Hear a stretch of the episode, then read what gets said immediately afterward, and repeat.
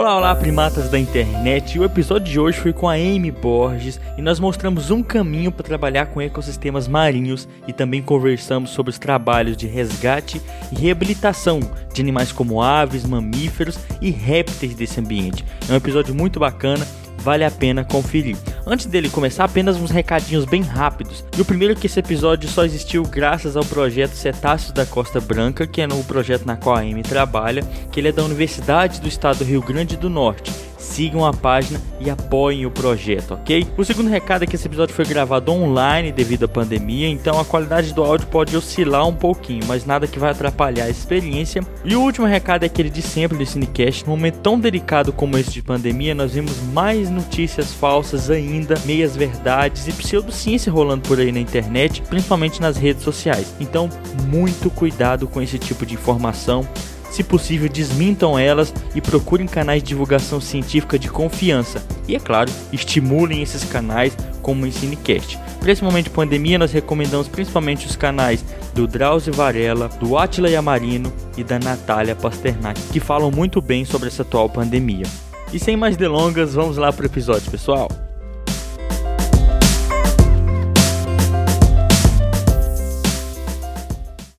Ei, Cinecast! Ensino e Ciências Naturais. Olá, olá, primatas da internet, bem-vindos a mais um episódio do Ensinecast. Lembrando que o Ensinecast é o nosso podcast sobre ciências naturais e educação. Se você quiser conhecer mais sobre a proposta do nosso podcast, conheça as nossas redes sociais. Lembrando que a gente está no Instagram, no Twitter e no Facebook. Nos sigam por lá. Nós também temos um site para mais informações e detalhes. E se você tiver alguma crítica, sugestão ou comentário, nos envie um e-mail para o ensinecast.gmail.com, porque como toda construção científica e educacional, nós valorizamos as discordâncias e críticas bem construídas. E se você quiser participar de debates sobre ciência e educação, ter acesso a conteúdo de qualidade sobre essa área, participe do nosso grupo do WhatsApp do Ensinecast. Basta enviar para a gente uma mensagem nas redes sociais ou no nosso e-mail para participar. Todas as nossas redes sociais e e-mail ficam sempre na descrição do episódio, pessoal, vale muito a pena conferir.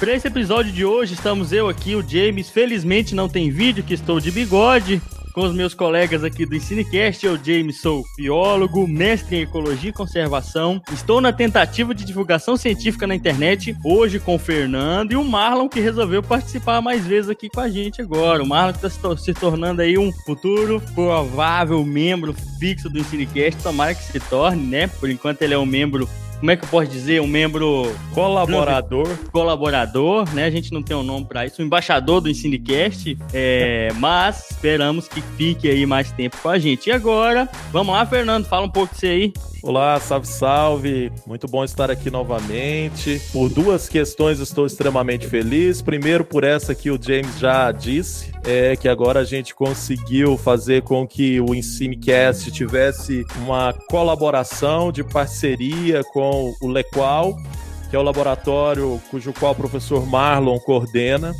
E o professor Marlon, que foi o meu orientador de doutorado, né, recém defendido e estará conosco então participando. Então estou muito feliz. Esses barulhos vêm da casa dele, né? Que ele está lá e, e, com as crianças ali. Mas muito feliz por isso e muito feliz porque nós também é, como o James falou, estamos em isolamento, mas estamos produzindo conteúdo, estamos tendo a oportunidade de conhecer pessoas novas, estamos tendo a oportunidade de trabalhar com convidados. E hoje nós temos uma convidada que nos acompanha enquanto ouvinte no Ensinecast e nós teremos a honra também de saber um pouco mais sobre o que ela faz, é, sobre o trabalho dela é, e conversar um pouquinho com ela, que é a Amy. É, mas antes disso, nós vamos ouvir o professor Marlon, então. Muito bem-vinda, Amy. Fala, pessoal! Bons dias, boas tardes, né? Depende do, do horário que as pessoas vão ouvir o, o, o Ensinecast, ou boa madrugada. Né? Eu acho que a, que a melhor definição é membro colaborador, viu, James? Membro colaborador, eu gostei. É porque é, é tipo pós-graduação, né? Você tem o professor permanente e o professor colaborador. Por enquanto, eu sou colaborador com prazer, hein? Eu sou Marlon, Marlon Soares, sou licenciado em Química, mestre e doutor em Ciências Química pela UFSCar, em São Paulo. Atualmente professor do Instituto de Química da Universidade Federal de Goiás, onde coordeno o laboratório parceiro do EnsineCast, que é o Laboratório de Educação Química e Atividades Lúdicas. Como sempre, é um prazer inenarrável estar aqui no EnsineCast. Pretendo, quem sabe, com o tempo, tornar-me membro permanente do EnsineCast. Mas já estou satisfeitíssimo é. como membro colaborador. Bem-vinda, bem Amy. Fique à vontade aí no EnsineCast. Obrigada, obrigada. É isso aí. Hoje nós estamos aqui com a Amy, que ela é veterinária, mestrando em Ciências Naturais na Universidade do Estado do Rio Grande do Norte e trabalha aí no projeto é, Cetáceo da Costa Branca, certo? É isso? Isso, é isso mesmo. Isso, com reabilitação de animais marinhos. Mas eu não posso ficar falando muito porque quem sabe da formação dela é ela. Então fale da sua formação um pouco pra gente aí, Amy. Vamos lá. Bom, meu nome é Amy, né? Amy Borges, eu sou natural de São Paulo, é, morei muitos anos no Mato Grosso e agora estou aqui trabalhando no Rio Grande do Norte né, com reabilitação de animais marinhos. A gente trabalha principalmente com três grupos, né? Que são as tartarugas marinhas, as aves marinhas e os mamíferos marinhos.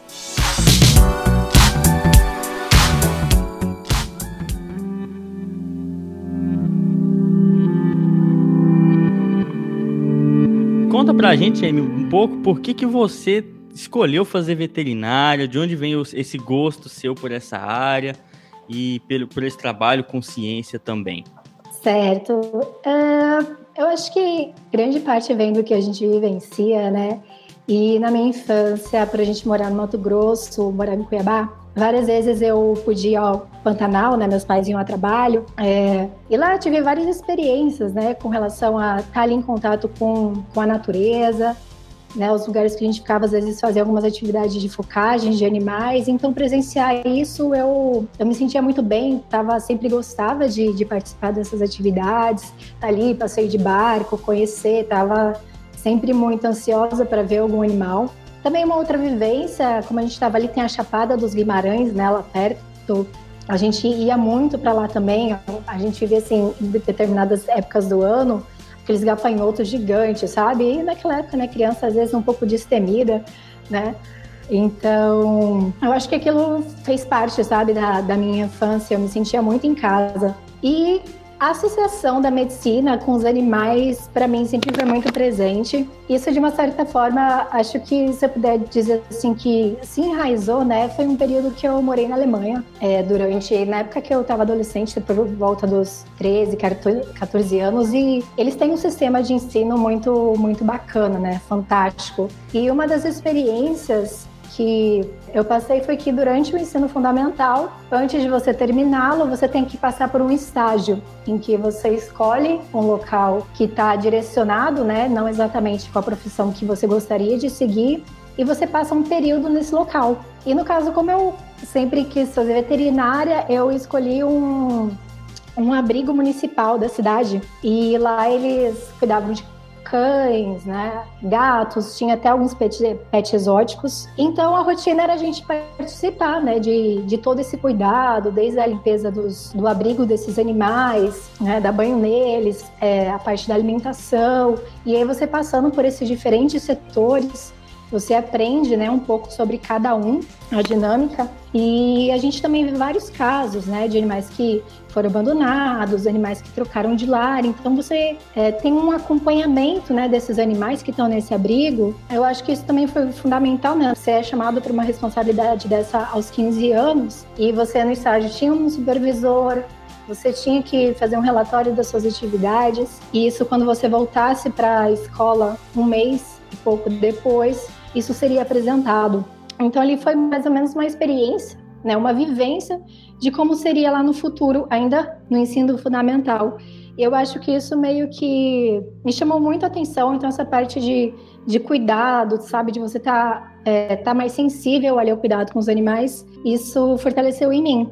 É mais ou menos por aí. Então a medicina, né, aliada a isso tudo, isso veio também com durante experiências posteriores, né, na faculdade e a ciência é muito engraçada, né? Eu, na verdade, sou filha de pais que são professores de universidade, pesquisadores, então acho que isso também sempre esteve presente dentro de casa, parte da minha formação com certeza. E a ciência instiga, né, a gente a estudar, aprender a, ao longo dessa experiência fora, tendo que estudar, estar tá imersa em uma outra cultura e ter que é, estudar até para aprender no momento que você está desenvolvendo, aprendendo outra língua e compreender né, os conteúdos, você aprende, aprende muito a gostar de estudar e ver que aquilo se aproxima da onde você quer chegar. Pois é, eu ouvindo você falar, Amy, assim, me passou um filme na cabeça em relação a algumas experiências minhas. Eu, por exemplo, já quis já quis ser veterinário, né? Ah, é? É, é meu primeiro vestibular, eu prestei dois vestibulares na minha vida. O primeiro foi para medicina veterinária na Universidade Federal de Goiás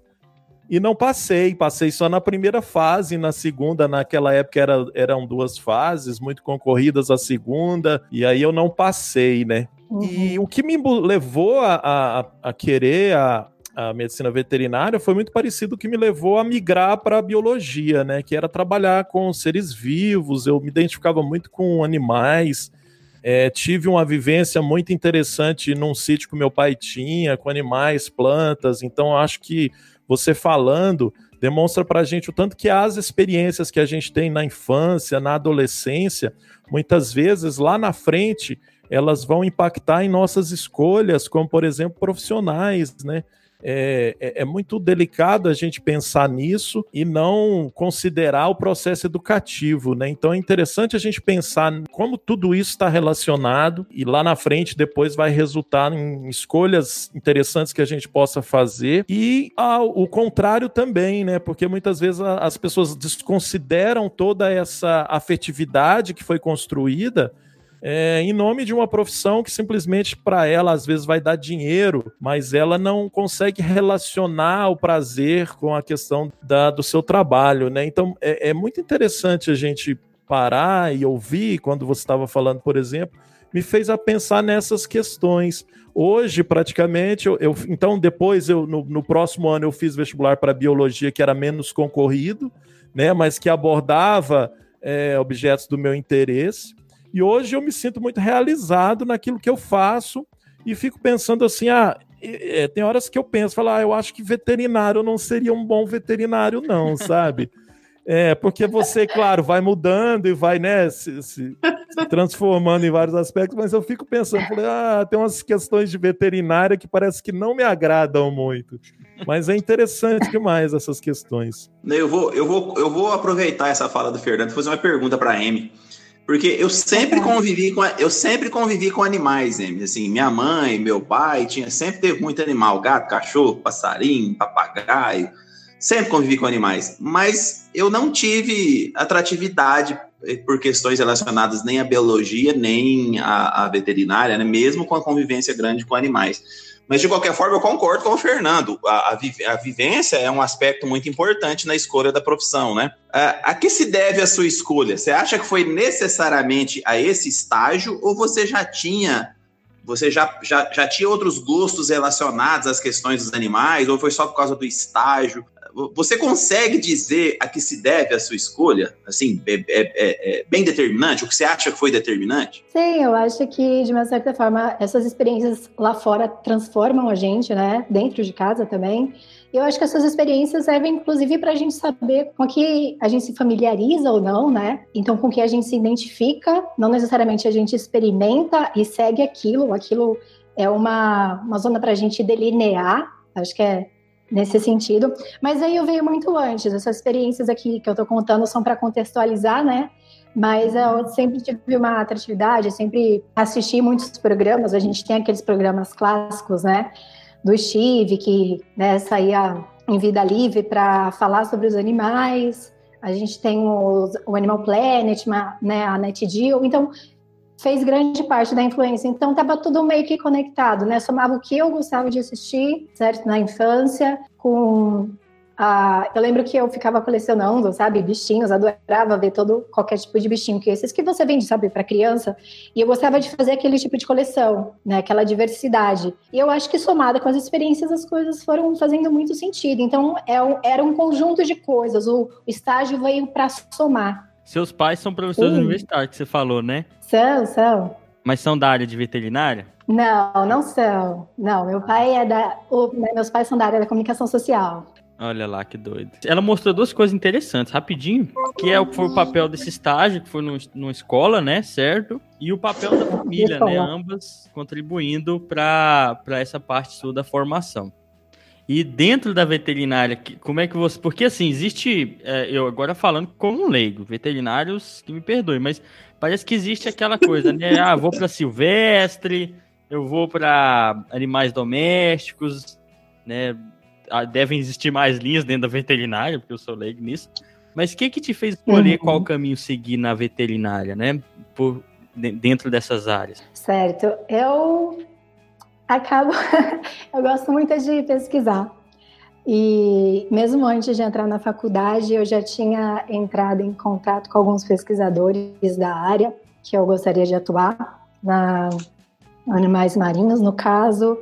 E o contato com essas pessoas foram, inclusive, me esclarecendo, né? Na época eu estava fazendo zootecnia, eu já tinha entrado na academia, hum. mas eu estava muito nesse, nessa decisão, né? Que área seguir? Eu sabia que ia ser com animais selvagens, né? Com animais silvestres. Mas também da área de marinhos, né? Que parte da área de marinhos você atua. Então, nessas minhas pesquisas e lendo alguns trabalhos, eu busquei alguns profissionais e eles me auxiliaram em grande parte para eu decidir, né? Me deram uhum. algumas orientações. Ao longo do tempo, isso foi se. Como é que eu posso dizer essa palavra?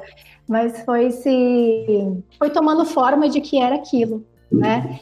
Então que eu realmente queria aquela área. Então grande parte da, dessa decisão foi foi uma comunicação já com profissionais da área logo no início e que já foram me orientando e eu fui vendo várias possibilidades se aquilo era realmente o que eu gostaria é ainda, ainda, bem que não foi o, ainda bem que não foi o gafanhoto gigante que ela falou no começo, né? é que eu vou falar pra vocês, trabalhar com inseto não é bonito, não. É. Mas eu, ainda mais agora bem, que tá bem. aparecendo uns estranhos aí, né? Não, mas tipo, vocês Vespa entender, gigante. né? Não, tudo bem que eu Nossa, conheço gafanhoto, é agora gafanhoto gigante pra mim foi novidade. Não, eles eram grandes. Enorme, Marlon. Então, mas eu era criança, né? Então a gente acha que tudo, tudo quando você é criança é grande. Mas, mas... não, mas, ó, eu fui criado na mas fazenda. Eles são maiores, sim. É, eu tinha os. A gente falava os grilos, né? Gafanhoto na fazenda normal. Quando eu fui fazer faculdade, a gente foi fazer campo, eu vi um gafanhoto de verdade. Eu falei, caraca! Eu não sabia que eles podiam ficar desse tamanho. Tem uns bem grandes, bem assustador mesmo. É, Sim, dando... ele tinha uma coloração típica, né? Tipo, ele era vermelho e preto, uhum. muito assim, chamava muita atenção. Uhum. E quando você abre as asas dele, fica uma coloração diferente ainda, é muito bacana. Sim, sim. Eu quero, eu quero saber como é que você, você fez na, é, a graduação na UFMT, não foi, Amy? Foi, foi no campus de Sinop. Isso. Bem no miolo da América, né? Bem, no, sim, bem continental. Então você foi parar no, na, num trabalho de biologia marinha, de, né, na verdade agora de veterinária aí, com, entrando em contato com o pessoal e buscando aí é, ligações. Mas conta pra gente um pouco como é que você saiu do meio do continente e foi parar nessa, nesse trabalho aí na costa? Eu acho que antes dela falar, Amy, é, é isso é, essa pergunta é interessante até para estudantes que nós temos aqui, né, tanto em Jataí quanto em Goiânia, da biologia, da veterinária, é, para eles justamente também terem uma ideia de como que pode ser um processo desse, como aconteceu com você, né? Uhum.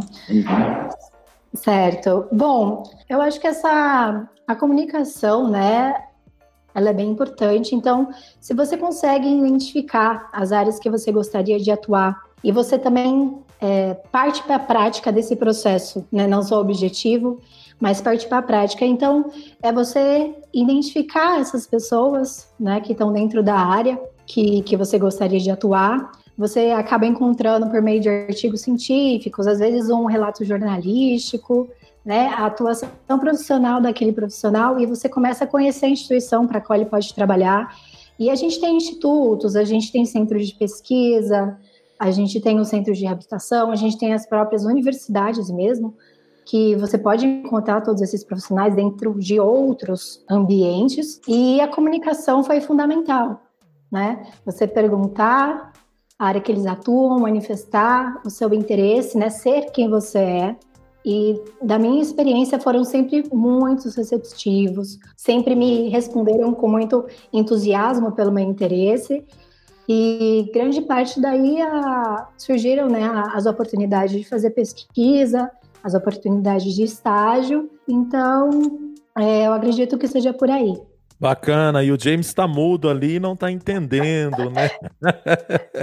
ah, voltei. Olha, eu fiquei curioso agora, o Fernando falou isso é muito pertinente. Quem é, é estudante de graduação e está ouvindo esse episódio, essas experiências são muito boas para a gente, né, às vezes, buscar algumas soluções. É claro que todo mundo tem as suas vivências, mas tem muita gente, eu tive alunos aqui em Jataí na universidade, que por mais que estivesse na universidade, que o forte do trabalho é o cerrado, eles queriam também trabalhar em outros ecossistemas e, e até ecossistemas marinhos. E é muito interessante eles, ter contato, eles terem contato com isso para começar a entender como é que funciona os meandros desse processo.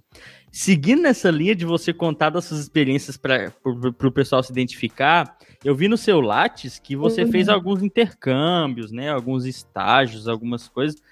E eu queria que você contasse uhum. um pouco para a gente como é que foi essa experiência, como foi essa experiência, né, para o seu crescimento de intercâmbio em vários aspectos e como é que o pessoal pode conseguir chegar a um intercâmbio desse aí? Então, além dessa, dessa experiência fora, né, na Alemanha, no caso, que foi um período anterior, né, em decorrência da, do estudo dos meus pais, participei do Ciências Sem Fronteiras, né, que foi um programa que surgiu aqui no Brasil. Por meio da, da aceitação, né, em podemos né, ter aceitos a participar desse programa, é, a gente fez a escolha das faculdades a gente, que a gente poderia estudar e a gente recebia também o aceite dessas faculdades mediante ao programa, ao interesse.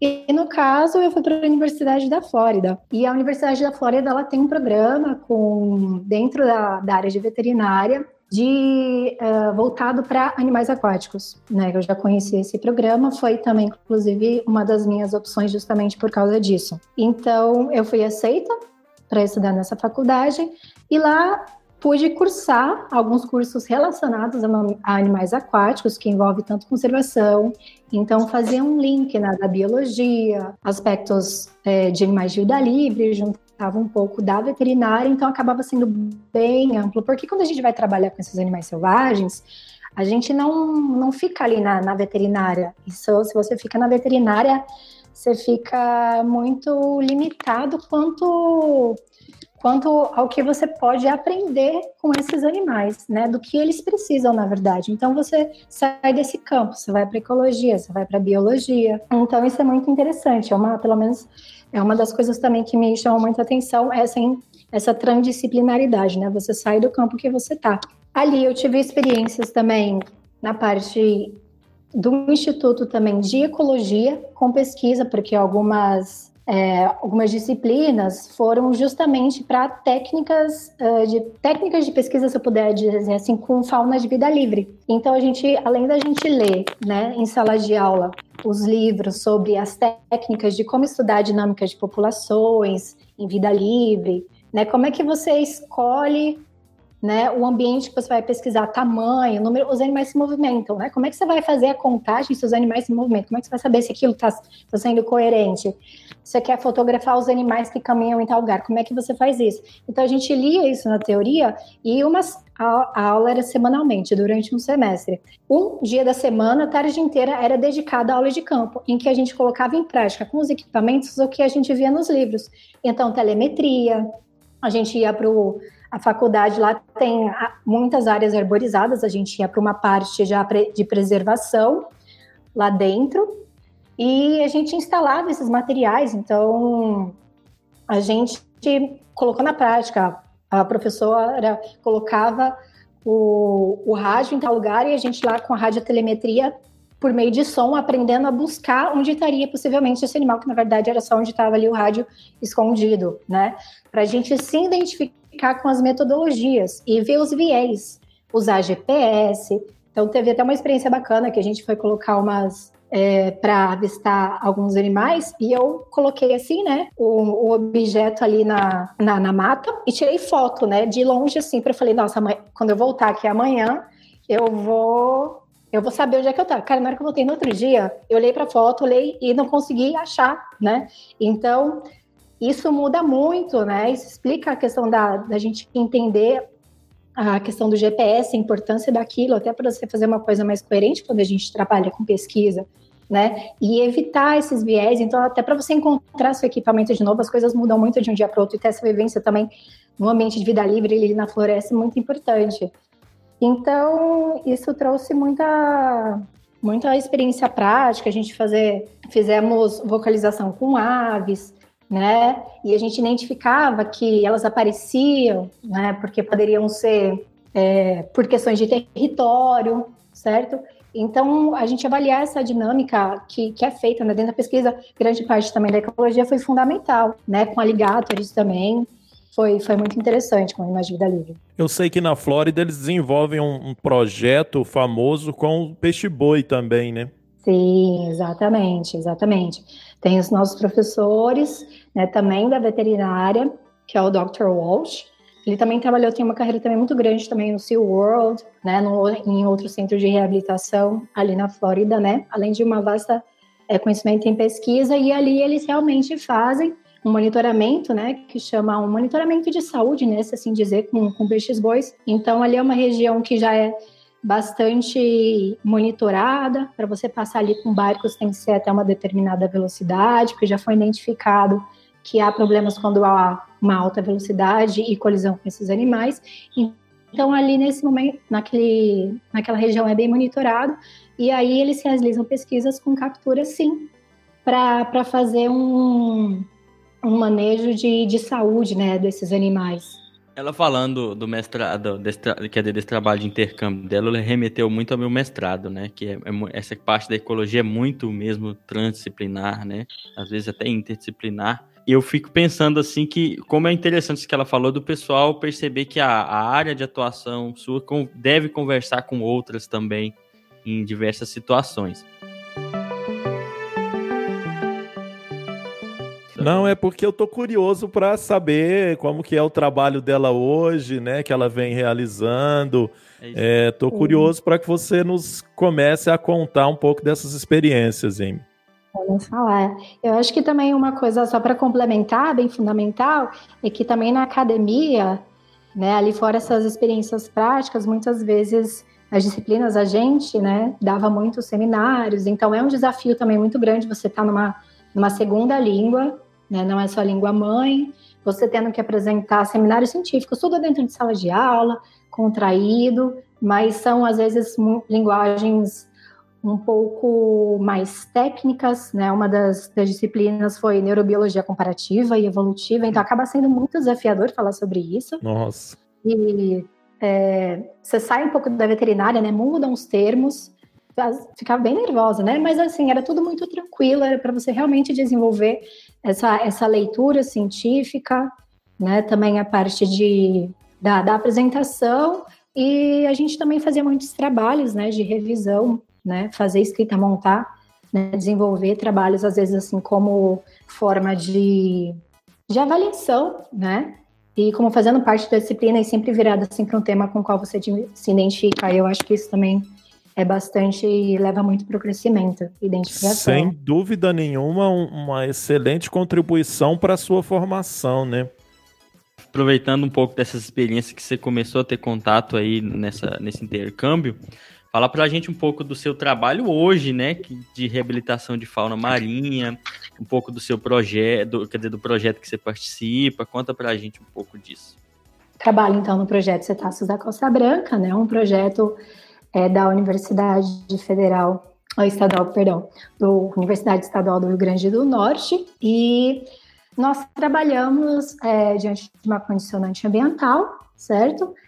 Em que é, a Petrobras ela tem um licenciamento para fazer exploração né, para petróleo e diante desse licenciamento nós fazemos um monitoramento né, para avaliar os impactos dessas atividades no ambiente marinho. Então, por conta disso, o nosso trabalho ele envolve um monitoramento né, da extensão dessas atividades. Então, no caso do projeto Cetáceo da Costa Branca, a gente tem uma extensão que pega o litoral setentrional do Rio Grande do Norte, certo? E o, e o litoral leste do Ceará. A gente tem quase uma extensão de quase 300 quilômetros que são monitorados diariamente. Agora, diante da pandemia, foram suspensos esses monitoramentos. Então, a gente tem uma equipe, né, que sai para cada para cada lado, né, da onde a gente está ali o ponto de areia branca, que é onde fica o centro de habitação, e fazer monitoramento desses locais.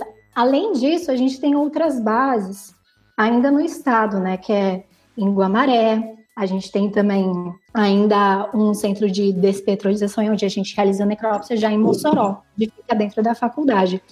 Mas então, junto com Guamaré, né, esse monitoramento ele é complementar para a realização desse monitoramento, certo? Das, das atividades.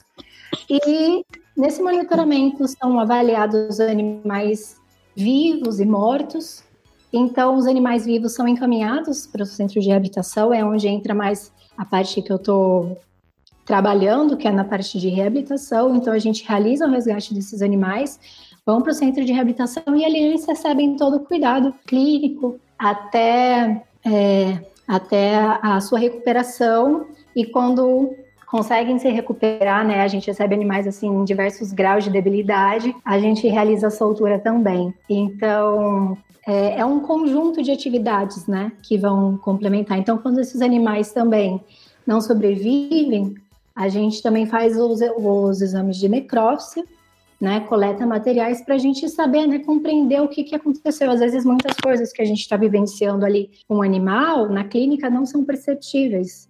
Né? A gente ainda tem que fazer exames complementares, exames de sangue, muitas vezes raio-x, ultrassom, para a gente poder identificar, nem tudo, são visi nem tudo é visível. Então, a gente complementa e depois a gente ainda faz esses estudos para entender melhor. Como a gente trabalha com, com espécies que não estão assim muito delimitadas assim uma região, vamos dizer, a gente tem as tartarugas marinhas, né? Elas nascem em um lugar, em um estágio da vida delas elas vão para a região oceânica, certo? E depois mas assim, na, no período juvenis elas voltam para costas. Então esses animais viajam muito e agora são estão sendo realizados estudos de uns anos para cá com satélite para a gente compreender melhor essa movimentação. Então às vezes esses animais podem sair daqui do Brasil ir para a África, né? E depois fazer essa transação, né? Não, não é, é bem é um pouco ilimitado, sabe? Então a gente sabe de onde eles vêm, então, tudo isso a gente tem que levar em consideração quando a gente está tratando esses animais. E as aves marinhas também, a gente recebe alguns animais é, de, outros, de outros países, né, continentes. A gente tem alguns animais que a gente pode receber da Europa, dos Estados Unidos, dependendo da época do ano, porque tem a, a época de migração. Então, o que acontece, né, a gente tem que levar em consideração onde eles poderiam estar, e nem tudo que só porque eles chegaram aqui aconteceu aqui, certo? Então, é um trabalho que a gente também trabalha muito em, não assim, em comunicação, mas é, em, em, colaboração direta e indiretamente com pesquisadores que avaliam outros estágios da vida desses animais lá fora. É, é tudo muito complementar. Então, resumindo, né, a gente faz um trabalho de monitoramento, a gente faz o trabalho de reabilitação dos animais que encalham vivos, né? Os animais que vêm a óbito ou que, que são encontrados mortos nas praias, a gente faz o exame de necrópsia, né? Uma avaliação pós-mortem para identificar quais são as causas, quais são os impactos, possíveis impactos que estão cometendo esses animais. Tá, eu, eu tenho uma questão que, que parece bobeira, mas tá cheio, tá, nós temos aqui dois biólogos e uma veterinária. Então, é interessante vocês dizerem para mim o que, que é um cetáceo, né? Porque eu, sou químico. É... Eu preciso saber o que, que é um cetáceo. E dentro disso, saber quais os principais animais que a, que a M trabalha, né, pessoal? Coitado é, de mim que não sabe o que, que é um cetáceo. Boa, Marlon. Mas antes de você responder, Amy, deixa eu já, já colocar mais duas perguntinhas aqui. Quando você foi falando, vai vindo um monte de curiosidades, né, nossas. Tá, tá. Então, uhum. é, uma curiosidade, você falou que, em parte você já até respondeu, mas você falou que quando a gente recebe os animais, eu fiquei pensando qual a origem desses animais, né, assim, é, como que eles é, chegam a vocês. E, e, uma outra questão é que você também pudesse falar é, um pouco mais especificamente, que vai ao encontro do que o Marlon falou da, da questão dos cetáceos, né? Que eu vou deixar você explicar para ele, então. Certo, vamos lá. Como é que esses animais chegam a nós? grande parte do que a gente também trabalha e resultados dos trabalhos tem a ver com a colaboração com a comunidade.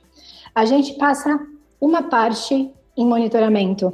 A gente tem um biólogo e um monitor da, da, da comunidade que saem para campo, né?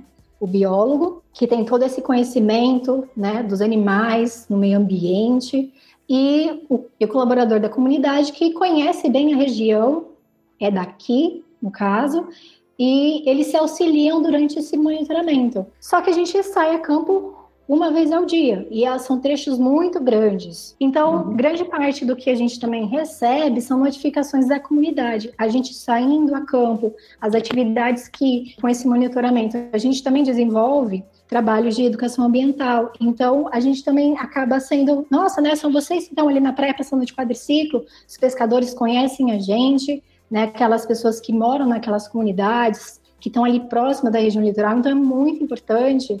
É, é um trabalho colaborativo. Eles conhecem o que a gente faz, eles também precisam, né, da que esse ambiente também esteja bastante, é, como é que eu posso dizer, saudável, né? Porque eles também dependem muito deles.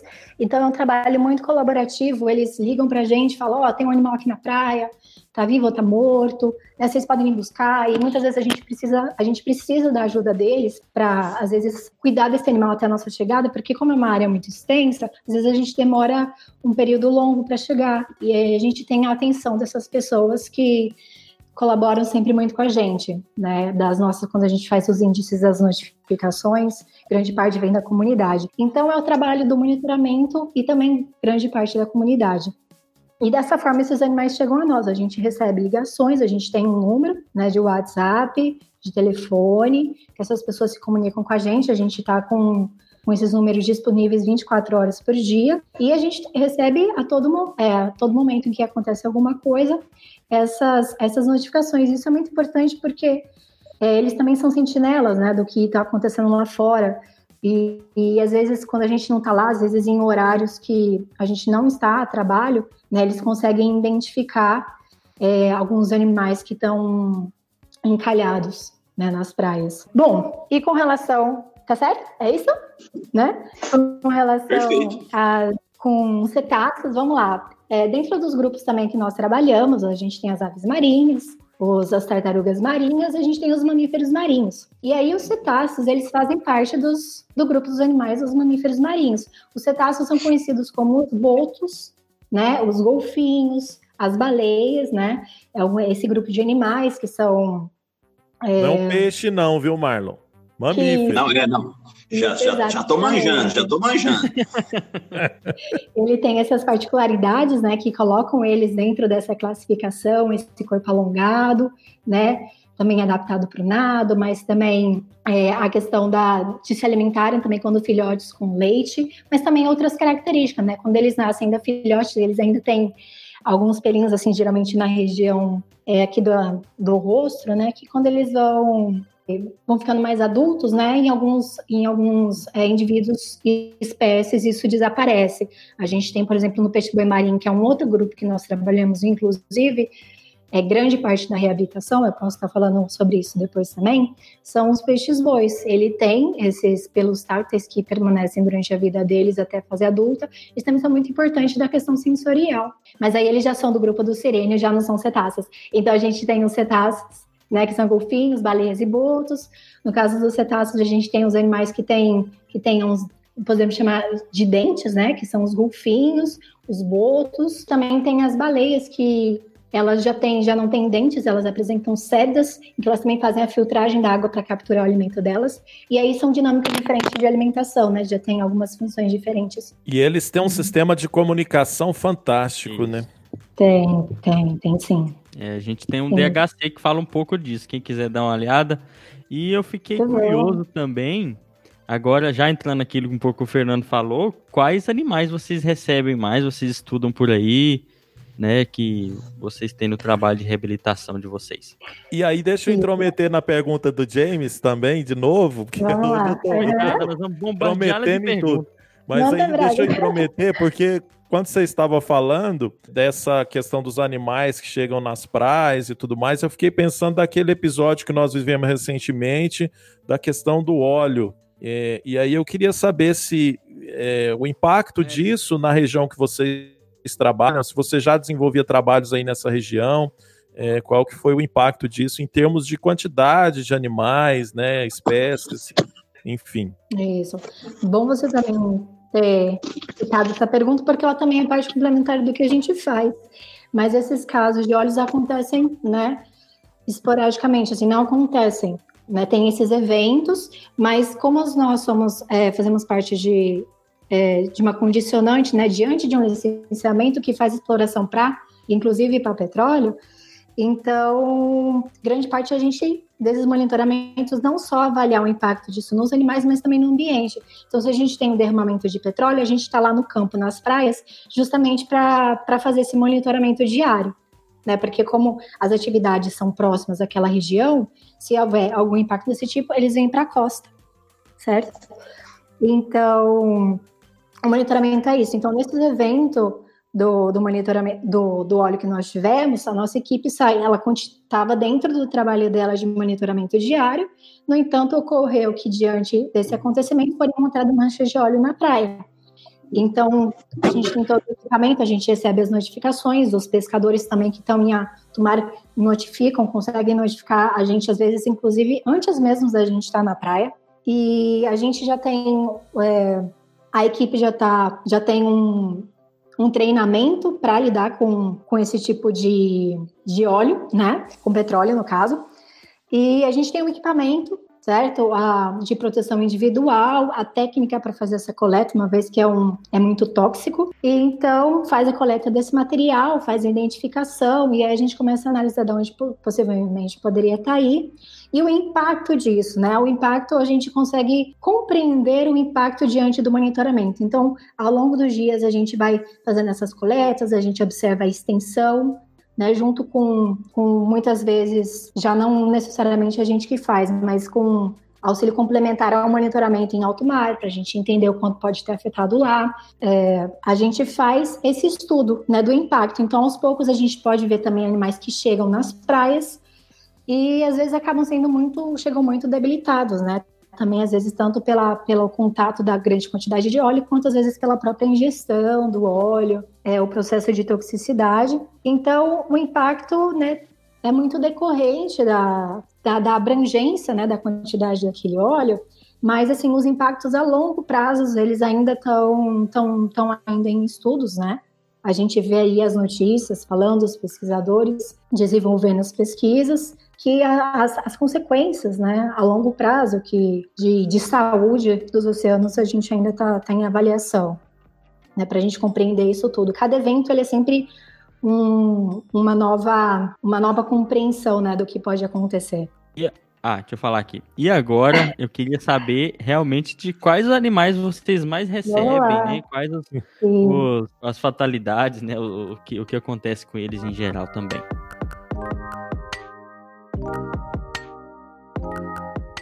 Os animais, nós trabalhamos com os três grupos de animais: as aves marinhas, as tartarugas marinhas e os mamíferos marinhos.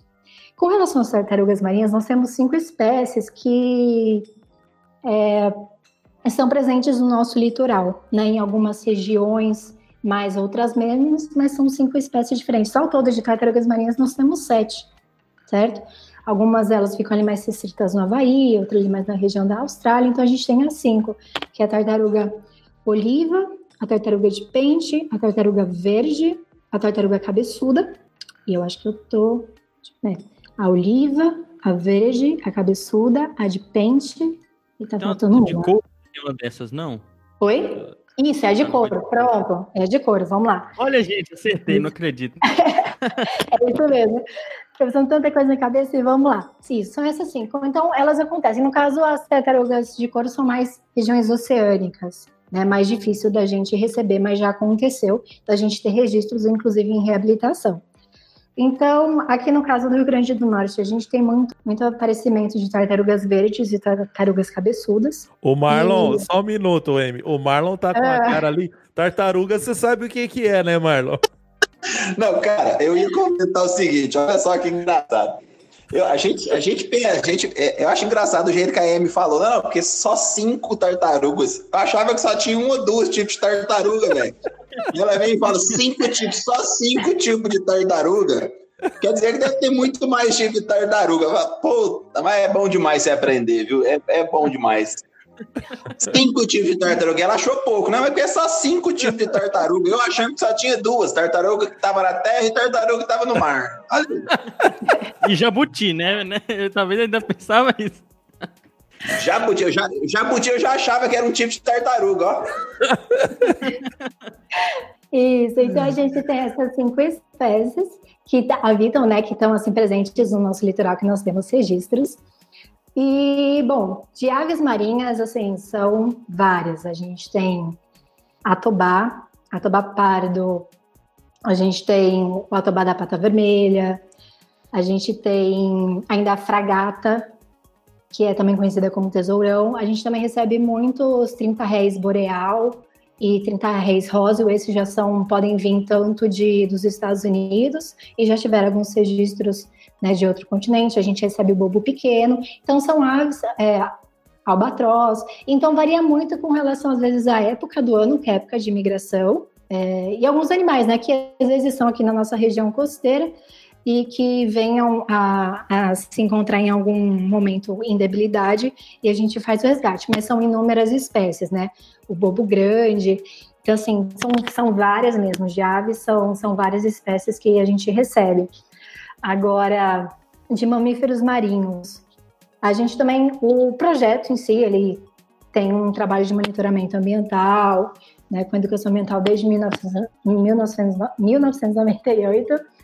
Então, já houveram vários registros. A gente já teve, inclusive, registros, como a gente trabalha com fauna marinha em si, né, já tiveram registros de tubarão-baleia que encalhou na costa, né? Nesse período eu não acompanhei, eu não estava no projeto, mas a gente teve um evento de encalhe de pseudorcas aqui na, na região onde é o centro de reabilitação atual, né? Foram vários, né? Um grupo de animais muito grande que encalhou.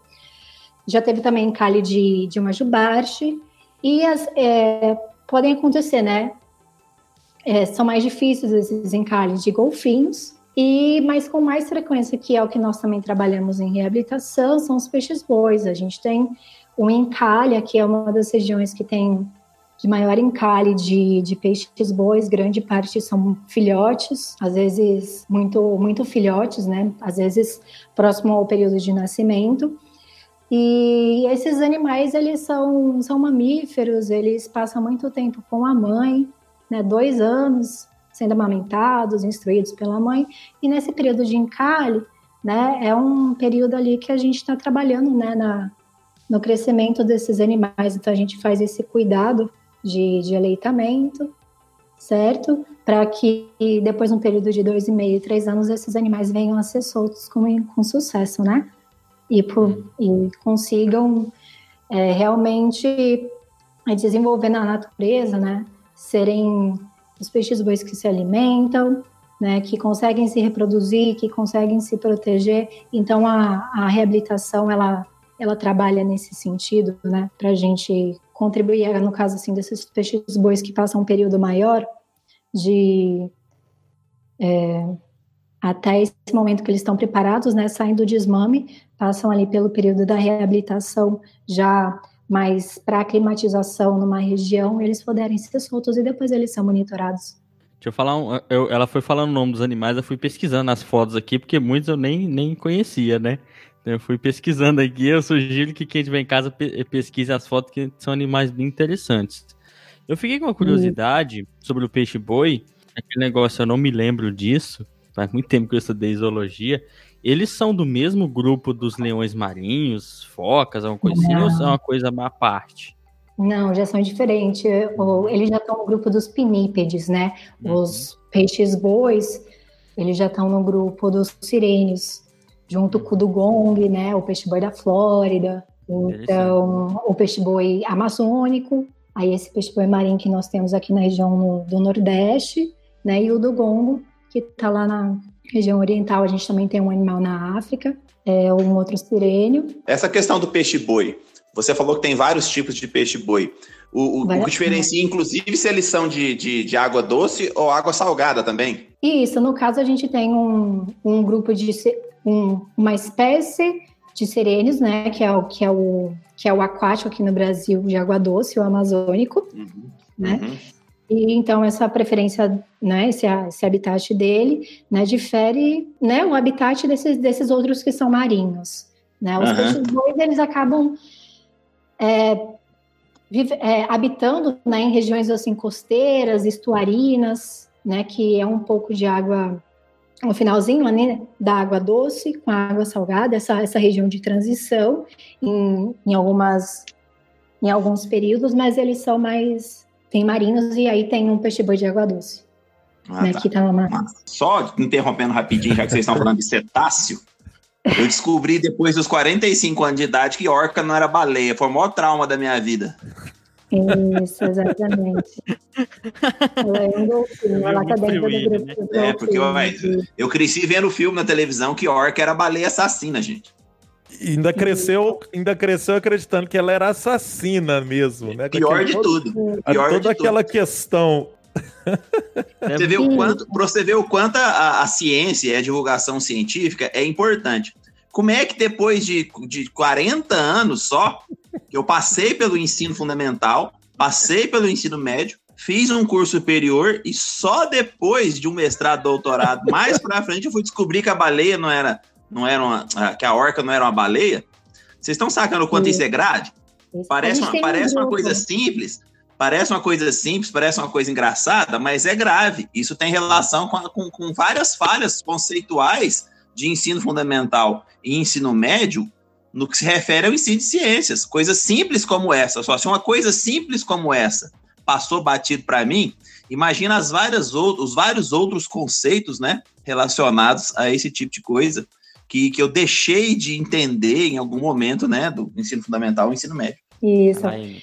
A gente tem, as orcas, elas estão bem distribuídas no, no mundo inteiro, a gente tem vários grupos, e a gente tem os animais que são residentes, são os animais transientes, que vivem em águas profundas, isso difere muito a, aos hábitos deles, né? Então, a gente tem animais que se alimentam de, de peixes, tem animais que se alimentam de mamíferos, né? Então, a gente tem um grupo assim de, de orcas que se alimentam de outras baleias.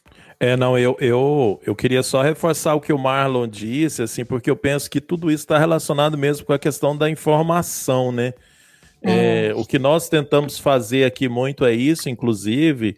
É, hoje mesmo você está trazendo para nós, inclusive nós três, né, é, excelentes informações e é o que a gente tem justamente que nos preocupar, né? Enquanto processo de ensino, de educação, no sentido macro, é, processo de divulgação do conhecimento científico, isso é muito importante.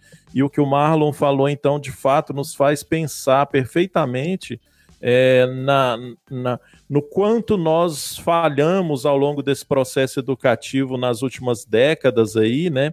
E muitas vezes com erros conceituais, inclusive, né? Com, como o Marlon falou, alguns erros que talvez possam passar desapercebidos, mas outros erros mais complicados, importantes e que levam a uma série de outras questões.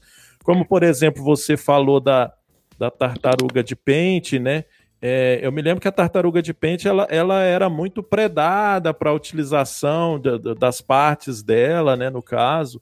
É, isso. isso vai sendo transmitido, né, geração a geração, e as pessoas precisam de um conhecimento científico para dizer para elas é, algumas outras questões, e mais ainda outras questões folclóricas, né? É, em alguns lugares, por exemplo, matam determinados é, animais por determinadas crenças, né? É, inclusive dentro de, dos grupos que a gente está falando aqui, comentando, alguns dos animais são mortos, muitas vezes é porque a, a barbatana serve para isso, porque a nadadeira serve para aquilo outro. Uhum. Algum né? mito. É um mito, uma lenda. Então, tudo isso são questões que a gente tem que refletir, no caso nosso, enquanto professores, enquanto formadores, também enquanto divulgadores, a gente tem que refletir sobre isso, o tanto que isso é complexo e o tanto que é importante fazer o que a gente está fazendo aqui hoje. Essa questão da divulgação científica e educação, às vezes, é conflituante até com a questão do entretenimento. Muita gente tem uhum. dificuldade em, em desenvolver trabalho de conservação, por exemplo, de tubarões, por causa do que, do que a indústria do cinema criou a visão dos tubarões, o que ela desenvolveu na, na, na mente das pessoas. E o pessoal que trabalha, por exemplo, com sucuri tem, também tem problemas com isso, porque as pessoas veem como um animal meramente assassino, o intuito dele é matar, e as pessoas têm é. muita dificuldade em dialogar com isso. E aí isso mostra como é conflituante, às vezes, e existem mesmo muito, muitos conflitos entre o que é visto em veículos grandes de informação com a divulgação científica, que torna o nosso trabalho, às vezes, muito mais complicado, porque depois que você construiu certos medos, as pessoas, é, aqueles hábitos se desfazem com muita dificuldade.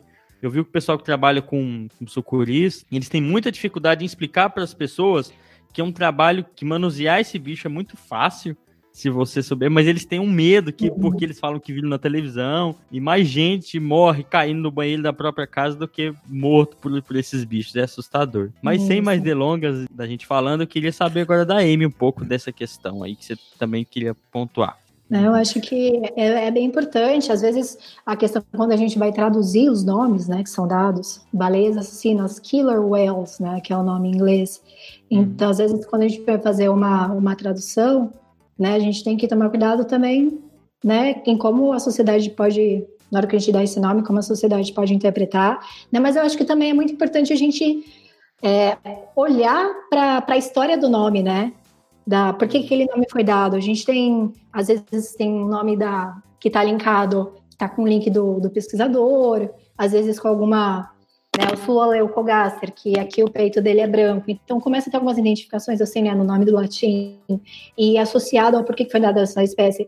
Então a gente olhar para isso, né, ver se realmente tem que ter uma revisão dessa nomenclatura, porque isso também está gerando um impacto, né, enquanto a sociedade frente àquele animal às vezes o um impacto negativo não é o que ele representa, não é o que é para representar, não é o que acontece, né? Ou inclusive, né, é confundir, eu acho que isso, acho que isso sempre tem que ter pensado. Agora precisa a gente dar uma olhada na história de, desses nomes, né? E às vezes até entender por que foi colocado e se, como vale e quem pode fazer essa revisão, né?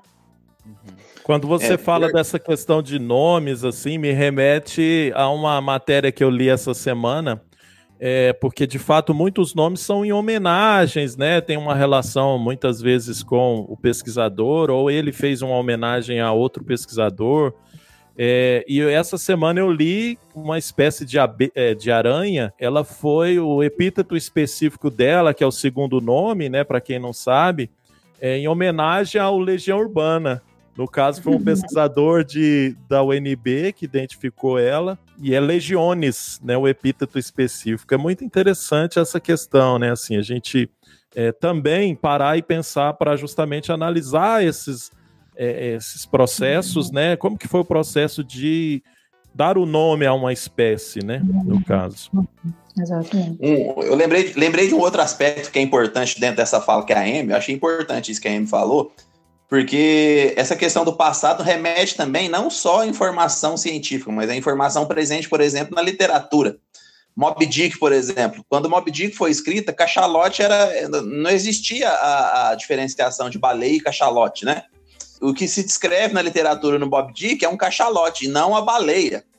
E aí a, o, o, eu vi um artigo uma vez o cara falando que depois que o Herman Melville escreveu Moby Dick, um certo tempo depois, que as edições mais atuais atualizaram cachalote não mais como uma baleia. Olha que coisa interessante em termos de, de junção da literatura com a, a questão científica, né? a questão do, de atualizar essa questão histórica.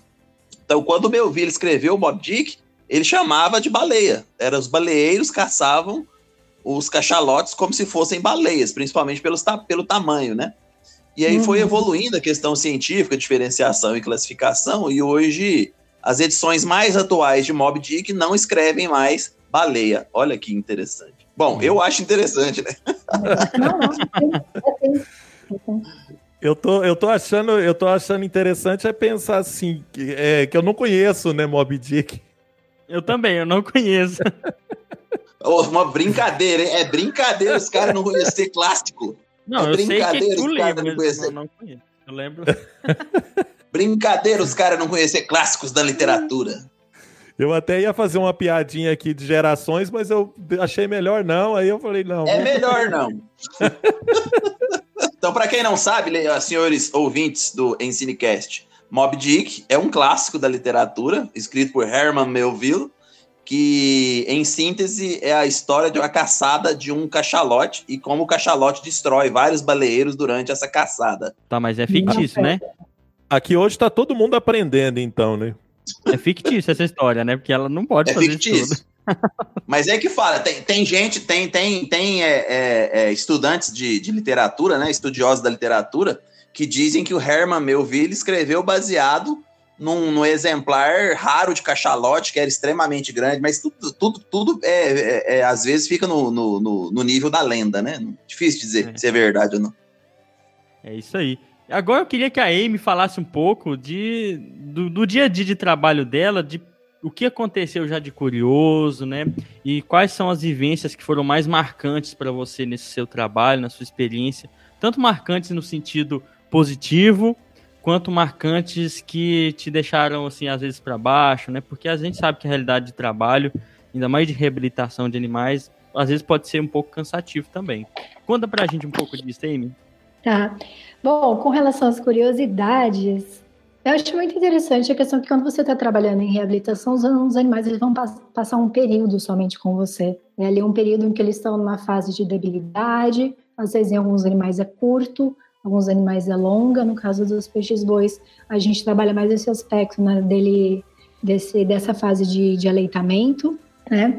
Mas o que me chama atenção, e eu acho que é uma curiosidade, é a questão do comportamento. Você como ali como clínico, no caso ali, ali no papel da veterinária, mas assim como estão os tratadores ali com a gente trabalhando diariamente, os biólogos é, é, a atenção que a gente dá ao comportamento do animal. Isso é muito crucial para a rotina da, da reabilitação. Essa, os animais eles não falam, diferente de algumas outras espécies, eles não não têm às vezes uma, uma musculatura facial que vai expressar é, alguma uma apatia, por exemplo, você vê isso pelo estado corpóreo dele, que ele está prostrado.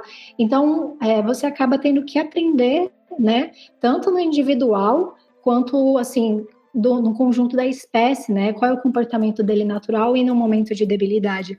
E essa atenção à, à reabilitação, ela é muito na reabilitação isso é muito presente. E você consegue identificar alguns animais que são muito mais sensíveis aos manejos, né? Diários a gente limpa a piscina, às vezes tem que aplicar alguma medicação, né? As aves mesmo, o modo delas se, comportarem, alguns animais são são mais, é, digamos assim, mais oportunistas, né, de pegar alimento, outros são mais caçadores, né? Ambos são, mas a forma deles de, de defesa na hora que a gente está fazendo a contenção, até para a gente chegar próximo desse animal, então, é mais uma vez entra na, na avaliação, né? Você conhecer a biologia, conhecer o comportamento desse animal. Com relação a uma das coisas interessantes, né, dessas individualidades, e que os peixes bois também têm isso, né? A gente, pra gente descobrir, né, alguma, é, identificar alguns comportamentos, a gente tem como cada um, né, a avaliação, como esse animal mamou hoje, foi diferente, ou não. Então, um aspecto que a gente se coloca num, num, numa posição assim de como se fosse uma mãe mesmo, mas no sentido de, de atenção, não de contato, porque são animais que vão ser reabilitados. Então, muito cuidado nesse sentido, mas de atenção no momento em que a gente está ali ofertando um alimento para aquele animal, né, que está em processo de crescimento. Então, da gente ter essa avaliação diária, porque em outro modo seria um animal que ia passar dois anos com a mãe. É, essa avaliação comportamental para a gente também fazer o, os protocolos, sejam eles clínicos, ou às vezes para os próximos protocolos de tratamento, isso, isso é muito presente, essa avaliação diária. Então, isso para mim é, acaba sendo um pouco curioso, porque você não, fica na medicina, você, você sai para o comportamento do animal em vida livre. E isso, para quem também já teve a oportunidade de ver um animal em vida livre daquela espécie, o comportamento que você lê no livro e ver ele executando isso em vida livre, isso também é outra coisa muito, muito curiosa, assim, uma vivência muito marcante. Um aspecto também muito vivência assim, importante na reabilitação e traz assim, muita satisfação é quando a gente faz a soltura, né? Porque a gente chegou um animal, a gente recebe eles em vários graus de debilidade, esses animais que realmente estão muito magros, não têm resposta assim nenhuma a movimento, ao tratamento, e depois de um tempo, seja nele luz longo, seja curto, esse animal a gente devolve ao mar e você vê que na hora que ele entra no mar, ele vai a Deus, sabe? E ver isso é muito, é muito bonito, é muito legal, uma experiência bacana. A gente às vezes faz na praia, né? A gente, como um trabalho de educação ambiental, a gente também chama a comunidade para essa participação, que eu acho que é um momento muito importante, né, de, de da comunidade acompanhar, eles estão ali na praia tá, o tempo todo, né? Às vezes vê esse animal e você acompanhar. Eu acho muito importante também na parte da gente dessa formação dessas pessoas. E de crianças também, é muito legal ver o entusiasmo dela quando elas veem esses animais e aquelas perguntas são muito, muito engraçadinhas, sabe? É, são muito legais a gente poder participar de, de uma certa forma dessa formação, contribuindo para a conservação. Então, é uma outra experiência que quando a gente também faz embarcada, a gente tem também uma outra perspectiva, né?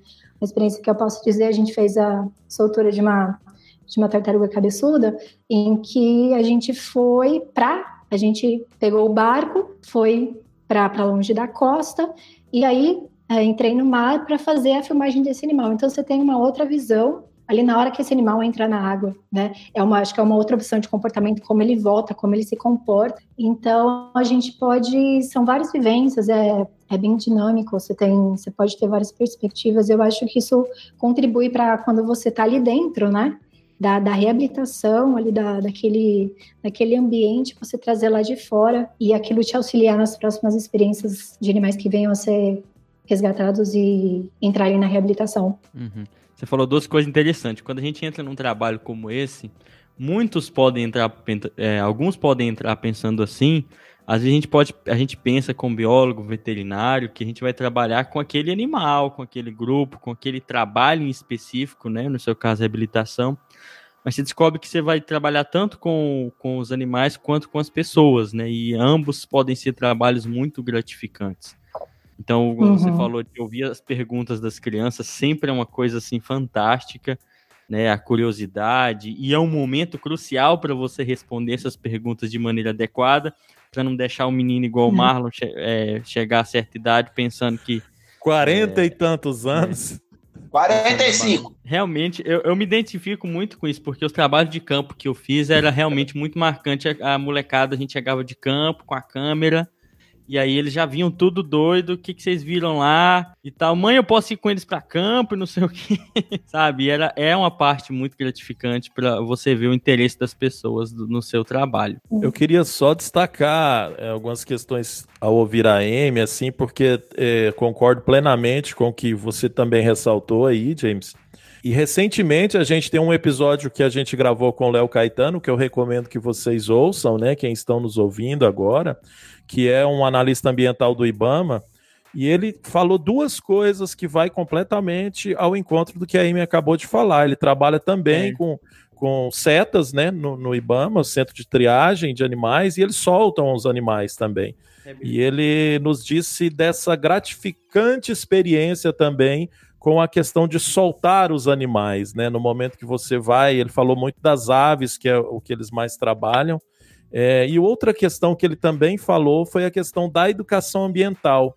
E hoje a gente está aqui com a Amy, que trabalha com, com é, um outro universo, né? trabalha em um outro habitat, e, e a gente também ouve as mesmas questões. Então fica muito é, forte para mim a importância da educação ambiental. É, nós que trabalhamos com educação ambiental, é, sabemos é, que a educação ambiental é muito importante, mas quando a gente ouve de profissionais de outras áreas que a nossa, é, dessa importância e que eles trabalham com isso, e que eles veem resultados e que principalmente com as crianças isso é muito interessante, para nós é muito é, recompensador né, saber que nós estamos trabalhando com educação ambiental e quem sabe a gente consiga contribuir é, para a melhoria dessa sociedade cada vez mais. Então é, é muito interessante ouvir vocês é, que passam aqui no Ensinecast e nos trazem essas informações aí. E acho que complementando também como a gente está tra tá tratando de animais de vida livre, né, que vão retornar ao meio ambiente, estando num lugar como esse, que é o centro de reabilitação muito atípico, a gente tenta, a gente proporciona, tenta proporcionar um ambiente né, que era menos estresse do que a situação que eles já estão passando de não estar mais no mar. Eles já saíram do mar por um, ou saíram, né, não estão voando por um processo de, de debilidade, de doença, mas estando ali num ambiente atípico, né, a gente isso isso é presente, né, na nossa na nossa rotina. Então a gente também trabalha muito bem-estar. Então trabalhar com enriquecimento ambiental, a avaliação comportamental, o que que alguns animais são adeptos e outros não. E aí você conhecendo a biologia, né, o que, que ele faz lá fora são coisas que você às vezes consegue trazer para a reabilitação do ambiente cativeiro e minimizar esse, esse ambiente, né, a, essa distinção desse ambiente, né, digamos assim. Então você faz ali um enriquecimento ambiental, né, o alimento que você oferta, você analisa o comportamento e isso vem junto com a clínica, né, um desenvolvimento do, da melhora da saúde do animal. Perfeito. E, a, indo de encontro a isso, desse trabalho de educação ambiental, e como é que você, no, no, nos seus trabalhos, né, na, nos seus monitoramentos aí com o pessoal e vocês em geral, como é que vocês avaliam o estado de conservação é, desses animais marinhos e qual a relação do seu trabalho com essa parte de conservação, né? A conservação, porque a gente realiza monitoramento, né, e a, e a conservação, você tem que avaliar esses impactos, é um trabalho temporal e contínuo para você fazer uma avaliação e a gente está em constante mudança, né? Seja com avanços, buscar recursos, seja eles tecnológicos, econômicos. Então, essas ações que a gente faz também junto com o meio ambiente, isso tem que passar por uma gestão para a gente saber o que está acontecendo. Né? Então, a gente tem esses trabalhos de monitoramento de praia que acontecem na, na, costa brasileira, a gente tem da Bacia de Santos, a gente tem da Bacia de Potiguar, tem uns outros, tem outros também que estão sendo executados em outras regiões. Está intrinsecamente ligado, né? Os pesquisadores, né? Eles têm um papel fundamental, né? No compromisso da, da saúde do, dos oceanos. E, e, nesse sentido a gente consegue, né? Fazer muitos estudos colaborativos, né, complementares. A gente consegue fazer uma avaliação de como isso está hoje. A gente só tem que lembrar né, que isso tem que continuar assim. Não, isso não é um estado que você dá um estado para isso e ele permanece. Né? A gente está em constante contato com o meio ambiente. Então, é um monitoramento contínuo, temporal. Eu acho que, que é nesse sentido. Para complementar, né, às vezes assim, a gente fala de estado de, de, de, conservação, né, como é que é tudo isso? E a gente tem essas classificações, né, você fala, o animal está criticamente ameaçado, está vulnerável, o que, que é isso? Né? De onde vem isso? Então, você tem pesquisadores né, que, que fazem reunião de vários estudos em vários lugares e fazem, realizam é, encontros né, para chegar a um, a um estado de conservação e poder falar como é que esse estado, caracterizar esse estado, digamos assim. Então, você tem, por exemplo, a avaliação da União Internacional para a Conservação da Natureza, né, que dá uma classificação para cada espécie que você procurar. Eles vão dar, vão ali colocar trabalhos, né, o porquê que foi feita aquela decisão. E você também aqui no Brasil você tem a avaliação do livro vermelho da fauna brasileira ameaçada de extinção. Uhum. Então, ali você consegue, né, buscar um, avaliações técnicas, né, de como também, com resultados né, dessas pesquisas que vão dar também um estado de conservação para cada espécie que você vai estar procurando. Né? No caso do, do livro vermelho de espécies que, que vêm ao Brasil, passam um tempo no Brasil, tem um, algum momento da sua vida estão aqui. Né? E no caso da, da União Internacional para a Conservação da Natureza, é internacional o mundo inteiro. É, conservação é uma coisa que tem que funcionar num espaço amplo, tanto no tempo quanto no espaço mesmo. As pessoas têm que trabalhar em equipe é, em vários lugares e por muito tempo, né? Isso são duas questões essenciais para se falar em conservação mesmo. Hein? E agora, a gente já está aqui com um tempão de gravação e é um episódio, uma coisa muito curiosa, um episódio muito bom. E eu fiquei ouvindo a Amy falar e remetendo ao episódio anterior que a gente gravou com a questão dos setas, né? Aqui é também de reabilitação de alguns animais, soltura.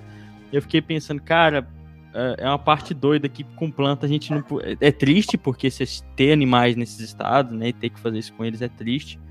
Mas com planta a gente nunca fez isso. Eu ficava trabalhando com botânica e vendo o pessoal da fauna com esses trabalhos. E o pessoal, nossa, esses botânicos não faz nada, né? Mas nossas plantas ficavam lá quietinha. E eu fico. E é um trabalho realmente muito bonito. Infelizmente, esses animais chegam, né? E eles precisam passar por esse processo que ela falou é estressante, por mais que vocês tenham todo um controle máximo de ambiental para que eles se sintam no ambiente adequado.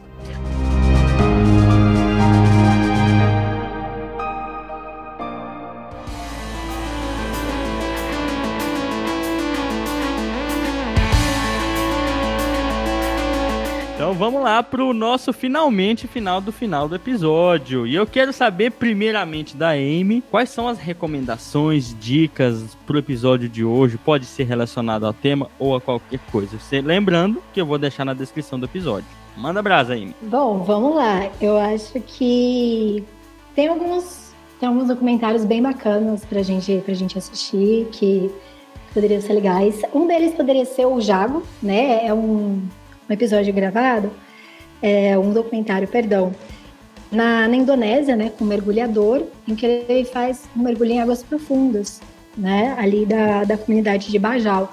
E, essa, e esse senhor, ele acho que ele tem 80 anos, mais ou menos, ele, ele pesca com arpão, né? Ele faz a pesca dele e esse documentário fala sobre né, como, como é a vida dele né, no mar. É uma relação assim, muito direta, muito dependente. E, e eu acho muito interessante. São, é uma, é uma, é, a gente aprender um pouco sobre uma cultura né, que não está assim tão próxima da gente fisicamente, com a tecnologia a gente aproxima isso, né, é, esse conhecimento. Mas acho que é uma coisa muito legal, porque a gente às vezes no oceano fala muito sobre animais, né? Pelo menos está muito parte daqui da nossa rotina, biologia marinha. E nós somos parte integrantes desse mundo. A gente não vive, não é do mar, a gente habita o mar, a gente vai às praias, a gente a gente pesca, a gente consome peixe. Então a saúde, né, deles é muito importante, é muito importante para nós.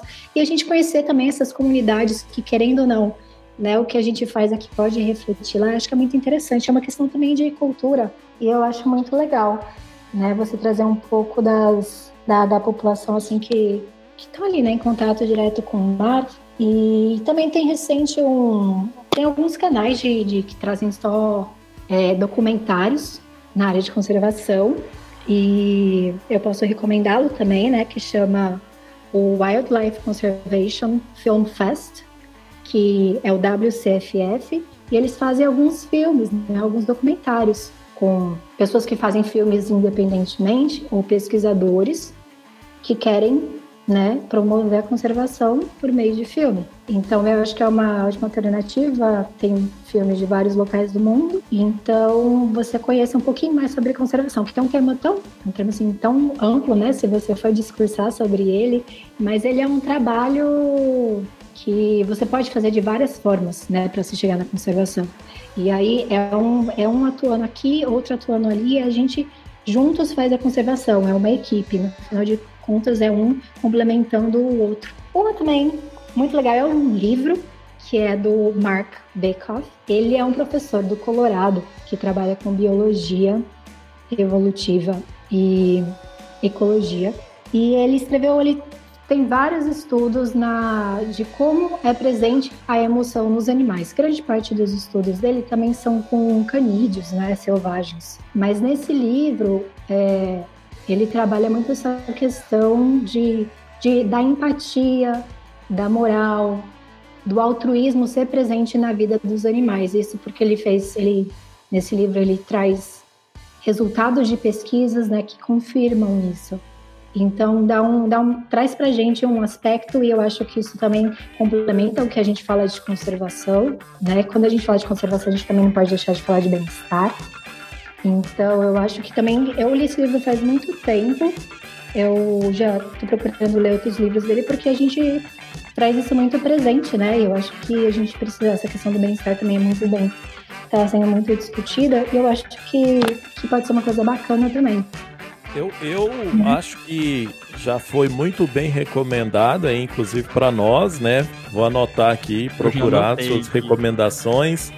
É, então, por isso, eu vou recomendar apenas o filme Mob Dick, né? De filme? Você de, um mil, filme do livro. de 1956. Ah. o livro. Eu vou deixar essa recomendação aí somente para que nós possamos procurá-lo, né? E ler, inclusive eu. Uai, o, o Fernando indicou o, o, o, filme, eu indico o livro. Mob Dick, primeira edição de 1851. Ele é, é, é, brincadeiras à parte, o livro é muito rico na narração dos, das, das questões relacionadas ao mar e ao próprio animal que eles estão caçando, né? Então o livro é, é, é, muito rico nessas questões. E o livro, é, o filme é bom também, viu, Fernando? tá certo que os efeitos especiais é tipo aqueles efeitos especiais do Simba, o Marujo, aqueles negócios que o cara ficava.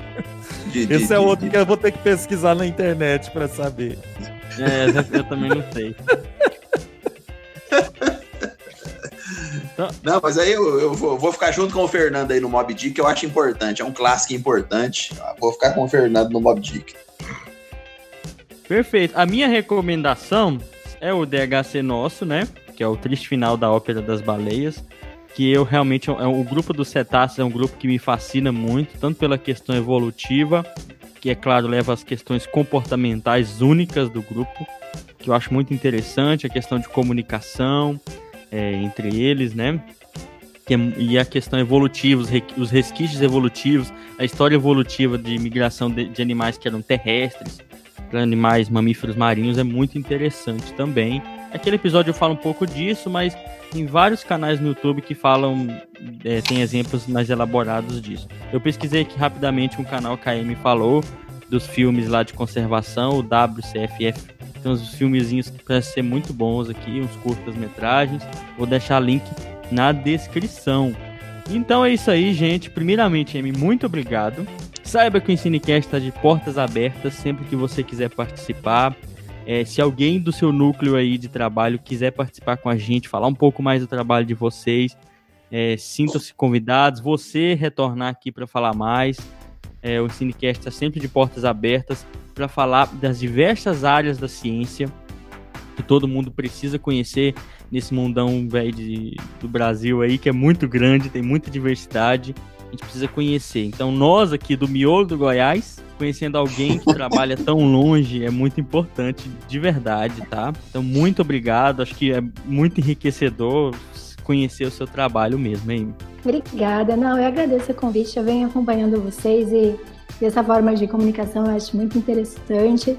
Né? A, gente, a gente discute algumas coisas e compartilha materiais no grupo de WhatsApp. Eu acho que a extensão do que é trabalhado no, nos podcasts, eu acho que quando você. É, é uma extensão, né? Você traz isso para frente, você dá um encaminhamento para isso. Eu acho que isso é mais enriquecedor, né? Justo mais porque vocês estão falando e para o nosso aprendizado. E eu não sou formada na área de biologia, né? Vocês são aqui da área de ciências naturais e é uma área que eu estou entrando agora no mestrado, mas é uma área que está presente no meu dia a dia.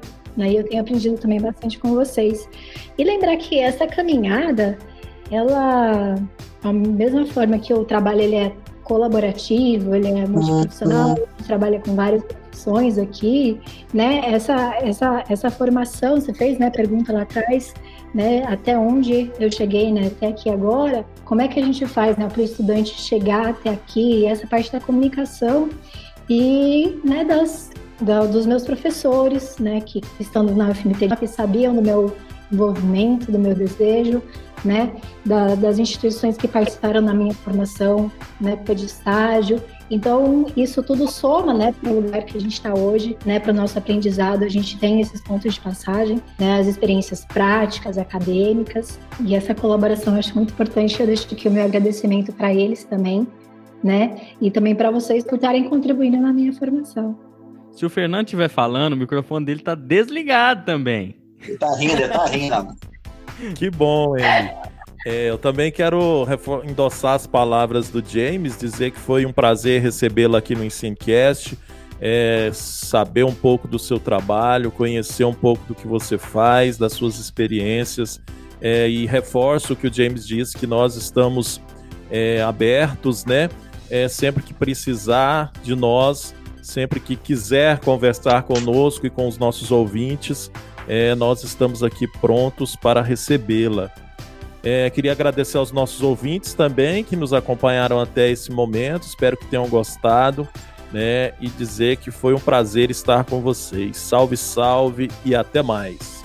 Oi, pessoal, senhoras e senhores ouvintes do EnsineCast, agradeço por estar presente nessa gravação, principalmente ouvindo a M. Aprendi bastante coisa, inclusive o que é cetáceo. Olha só que interessante. Mas brincadeiras à parte, é, ouvir a Amy e, e a relação dela do trabalho dela com a comunidade, com a reabilitação dos animais, é muito interessante, é um aprendizado muito novo, não só para mim, mas para vários dos ouvintes aqui. Agradeço demais a presença dela. E estamos aí como colaborador, quem sabe voltamos no próximo ou no seguinte, né, né, James? Vai saber é quando é que eu volto. é isso aí. Muito obrigado, Amy. Nós, veterinários, biólogos, químicos, é, professores, não desistimos da divulgação científica no Brasil um Brasil que passa por tantas dificuldades quanto a educação e ciência. Então, nos ajude, colabore também dessa corrente de divulgação da ciência. Muito obrigado. Aqui foi o James e valeu, pessoal. Isso, né? Foi um prazer ter passado aqui esse tempo fazer essa gravação com vocês, estar participando. Foi muito bacana.